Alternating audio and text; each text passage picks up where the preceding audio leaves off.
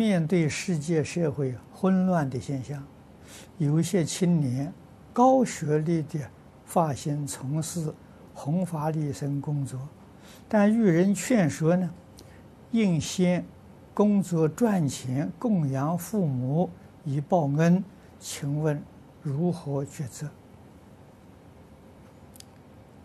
这个供养父母，是人生第一桩大事。即使你发心做弘法利生的工作，你的父母生活要能照顾到。啊，如果家庭富裕，啊，你从事这个工作不需要赚钱养家可以。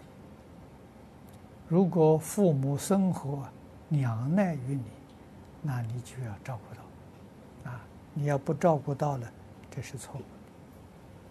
所以这个是不能不知道的。